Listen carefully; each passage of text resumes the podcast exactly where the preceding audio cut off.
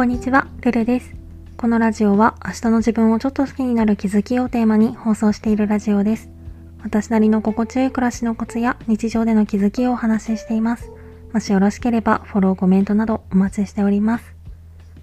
ということで今回は人生うまくいってる人に会いたくないっていうテーマでお話ししたいと思います。私、昔からすごい悩んでることがあって、まあ前にもどこかで話したことがあるかもしれないけど、その悩みっていうのが何かと人と自分を比較して落ち込む。落ち込むっていうか私は性格が悪いので厳密に言うと相手を妬んでしまうことなんですけど、昔はちょっとでも改善させなきゃって思って考え方を変えようと試みたこともあるけど、ここ最近は自分が妬んでしまいそうな相手にはそもそもできるだけ会わないようにしてたんですよね。でも、この前仲のいい友達にふとそれをこぼした時に、え、なんでそんなことしてるの？普通に会えばいいじゃんって言われて、その時は一瞬、いや、それができたら最初からそうしてるわとか、ちょっと反抗的な感情も浮かんでしまったんですけど、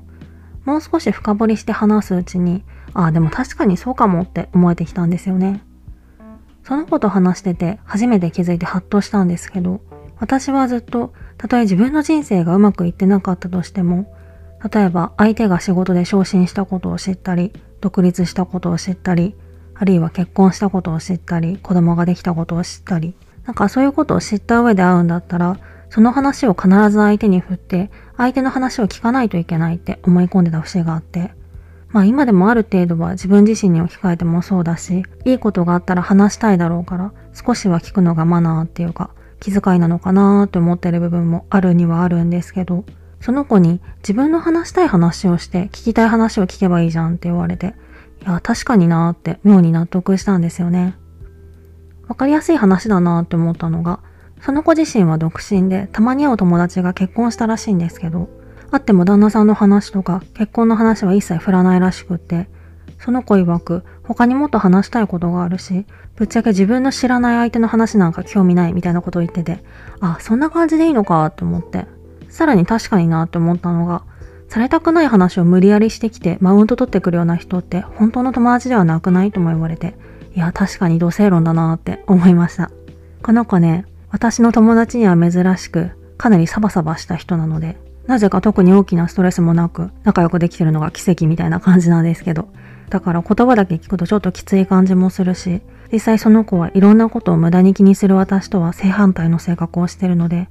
それを聞いたからといって私にそれができるかって言われると難しいし、多分完全には真似できないと思うんですけど、このマインドは多分持っておくに越したことはないなーってすごく思いました。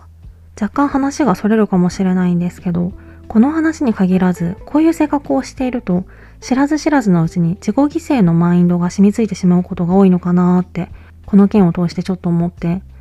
例えば自分がちょっと嫌な思いとか、プラスアルファの労力を引き受けることで、その場がうまく収まるならそれでいいみたいな。今回の話で当てはめると、例えば自分の人生がうまくいってない時でも、自分さえちょっと我慢すればっていうか、ちょっと心が痛みながらもその話を振れば、相手はいい気分になれて丸く収まるみたいな。まあ、いい気分とか言うとちょっと峠があるかもしれないけど、この自己犠牲的なマインドをやめて、もっと自分の感情に忠実になるっていうか、まあ、行き過ぎるとわがままになると思うので、そこは気をつけないとだけど、もう少し自分の感情を大事にすると、もっと幸せに生きられるのかなーなんてことを考えてました。なのでこれからは少しずつ、この件に限らず、自分の感情とか本心に変に蓋をせずに、そこにもしっかり目を向けて行動を決められるようになれたらなーって思います。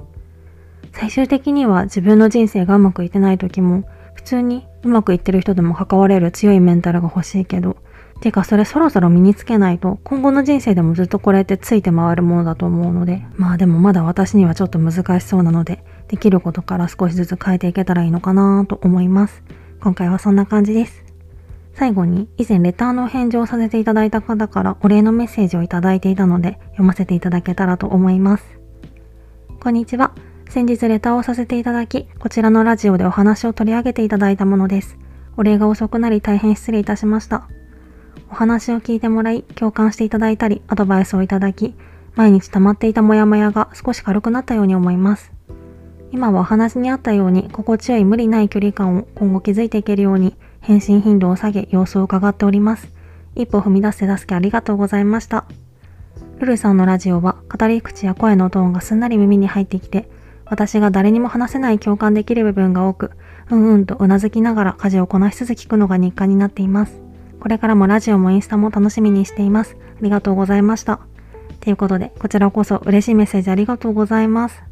返信頻度を下げていらっしゃるとのこと、このままちょうどいい距離感に落ち着けるように陰ながら応援しております。ちなみにこのレターは、四六時中彼氏かのように LINE を続けてくる人がいて気が休まらないっていうご相談内容で、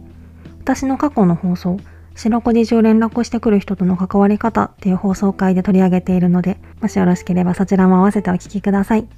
後でリンク貼っておきますね。